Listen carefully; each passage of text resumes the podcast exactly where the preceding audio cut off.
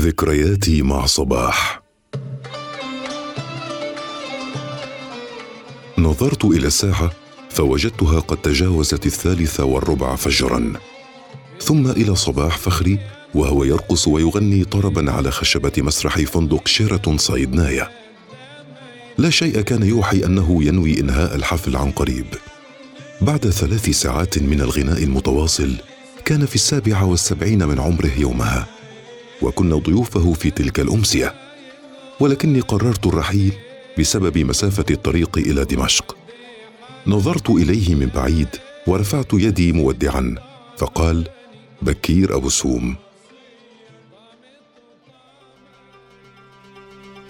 هكذا كان يناديني العم أبو محمد منذ أن عرفني طفلا في دمشق. وظل يناديني بهذا الاسم حتى آخر يوم في حياتي. كبرت وكبرت الصداقة بيننا حيث كان ابنه أنس من أقرب أصدقائي. دخلت جامعة بيروت الأمريكية في التسعينيات وقررنا نحن الطلاب السوريين استضافته في حفل غنائي سنة 1997 جاء من دمشق ولم يدخل قاعة الحفل المعروفة بالأسمبلي هول لتفقدها من حيث الصوت والتجهيزات الفنية. على الرغم من إلحاحنا نحن الطلاب اكتفى بالقول أعرفها جيدا منذ خمسين سنة قبل الحفل بساعة واحدة دخل الأستاذ صباح ونهض على مسرح القاعة وهي كنيسة قديمة غير مخصصة للغناء والطرب. وقف أمام الميكروفون وأنزله قليلا ليكون على مسافة من فمه وأطلق كلمة واحدة أمان أمان أمان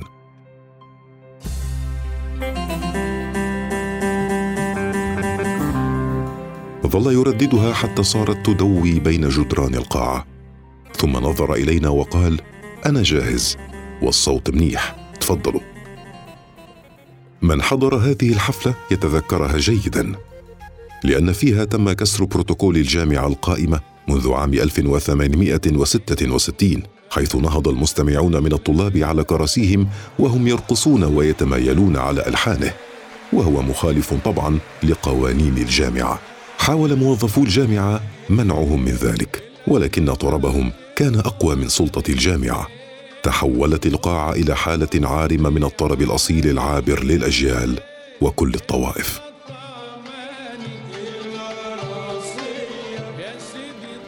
وعند انتهاء الحفل لف الأستاذ صباح حنجرته الذهبية بشال من الصوف توقيا من برد كانون الأول وخرج مسرعا لتناول السكر نبات. طلبنا منه صورة جماعية من الطلاب وقبل وجميعنا يذكر كيف مرت طائره حربية إسرائيلية فوق سماء بيروت في تلك اللحظة مخترقة جدار الصوت ما جعله يستعجل بالرحيل خوفا من وقوع عدوان إسرائيلي على لبنان. امشوا شباب قبل ما ناكله تكررت الاجتماعات بيني وبينه في بيته على أوتوستراد المزة في دمشق ثم في قرى الأسد. ثم في منزله في بيروت خلال سنوات التقاعد. ذات يوم ومنذ سنوات قليلة كان صباح فخري قد هرم وشاخ وتقاعد. سألته أين ترد كلمة بنان في أغنياتك عمي أجابني طربا وغنى ودعت بنان عقده علم وناديت لحملت رجالك يا جمل.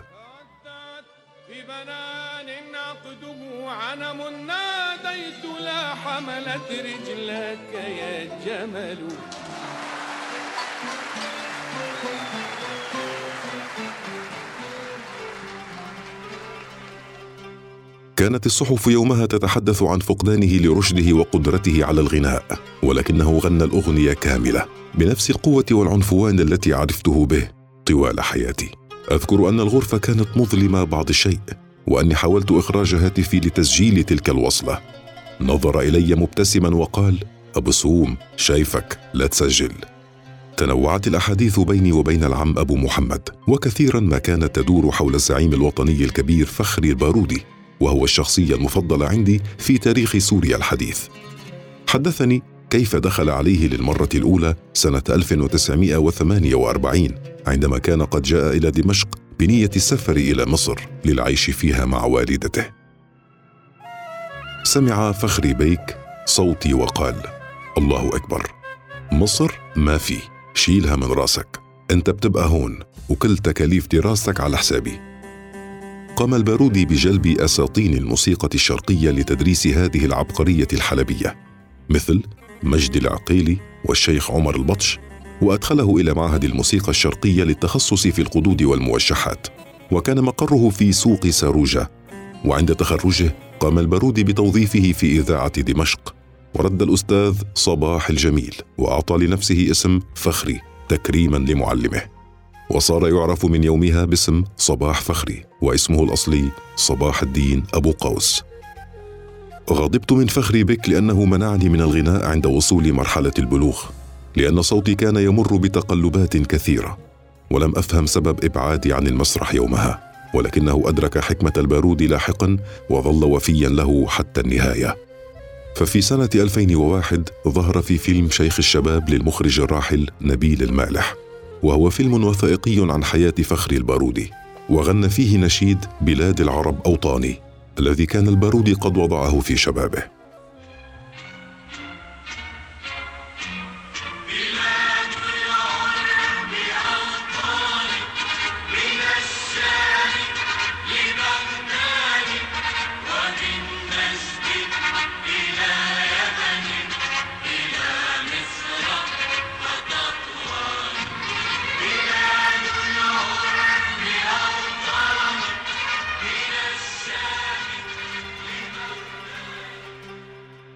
وفي شباط 2008 قبل الأستاذ صباح دعوة جمعية أصدقاء دمشق للمشاركة في ندوة عن حياة فخري البارودي بالتعاون معي ومع المرحوم رجا شربجي جار فخري بيك في حي القنوات وأحد مريديه.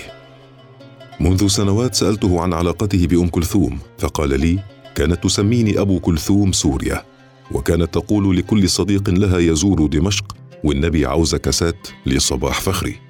سألته عن حقيقة دخوله موسوعة جينيس لغنائه عشر ساعات متواصلة في مدينة كاراكاس.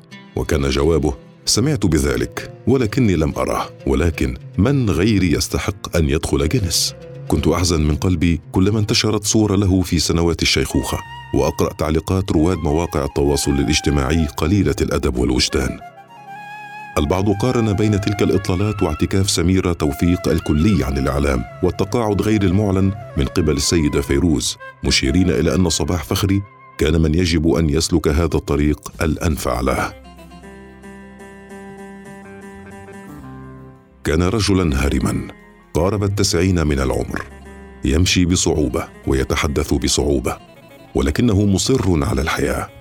ومصر أيضا على متابعة أعمال الأجيال الصاعدة من الفنانين الشباب عبر معهد صباح فخري للتراث في حلب. لم يشفع له سنه المتقدم ولا تاريخه الطويل مع الفن الأصيل في حمايته من سخرية بعض رواد الفيسبوك من السوريين الذين تساءلوا ألم يمت هذا العجوز؟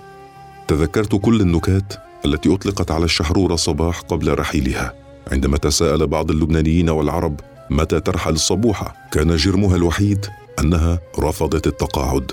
لا من الفن ولا من الحياة بالرغم من سنها المتقدم. صباح فخري كان حاله فنية نادرة. لم يدخل في دوامة الحرب الطاحنة في بلاده بل حفظ لسانه وابتعد كليا عن السياسة. هذا الفنان الكبير دخل القصر الجمهوري فتى يافعا وفقيرا في أربعينيات القرن الماضي. يحمل تحت إبطه سجادة صلاة ليغني بحضور رئيس الجمهورية. شكري القواتلي.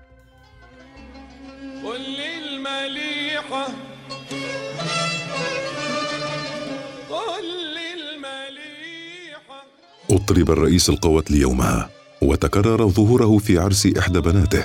ثم عندما أذن أمام الرئيس القواتلي ونظيره المصري جمال عبد الناصر في حلب خلال زيارة الزعيمين إلى جامع جمال عبد الناصر في حي الكلاسة لم يترك عاصمة عربية إلا ومر بها منذ ذلك التاريخ. تاركا بصمات ما زالت واضحة في مخيلة كل من حضر حفلاته.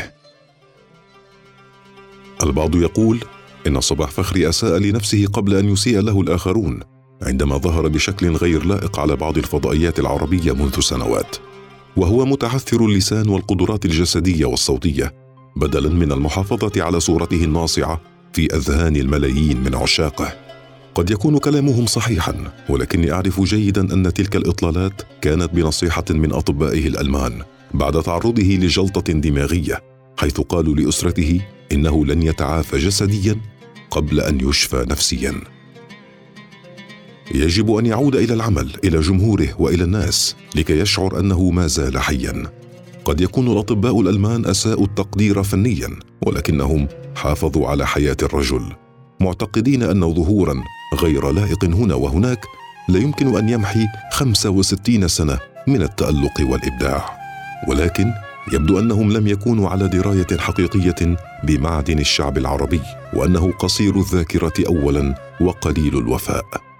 الاستثناء الوحيد هو أهالي حلب الذين تربطهم علاقة حب لا تنتهي مع أبو محمد وشعب مصر الذي لم يسيء لأم كلثوم يوما لا في حياتها ولا بعد مماتها.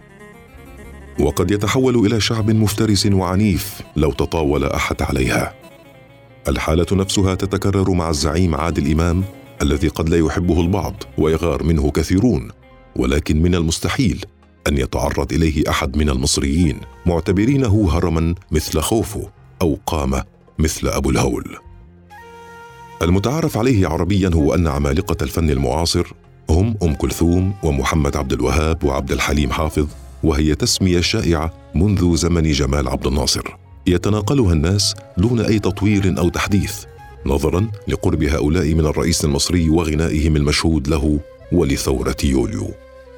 وقد تم استثناء فريد الأطرش من هذه القائمة لأنه سوري خوفا من أي ولاء مزدوج لوطنه الأم خلال مرحلة الانفصال بين سوريا ومصر. أما حان الوقت لتوسيع قائمة العمالقة رسميا لكي تشمل فنانا غنى في قاعة بيتهوفن للسلام في ألمانيا. فنانا حمل اسم مدينته عاليا فوق رأسه وعلى كتفيه طوال ثمانية عقود من الزمن. ومع ذلك لا توجد أي ساحة باسمه حتى اليوم لا في حلب أو في دمشق ولا شارع ولا تمثال. أطلقت مصر أسماء العمالقة الثلاثة على شوارع رئيسية في القاهرة وسمي شارع باسم عبد الحليم حافظ في تونس. إضافة لشارع أم كلثوم في كل من أبو ظبي والقدس وتونس أيضا.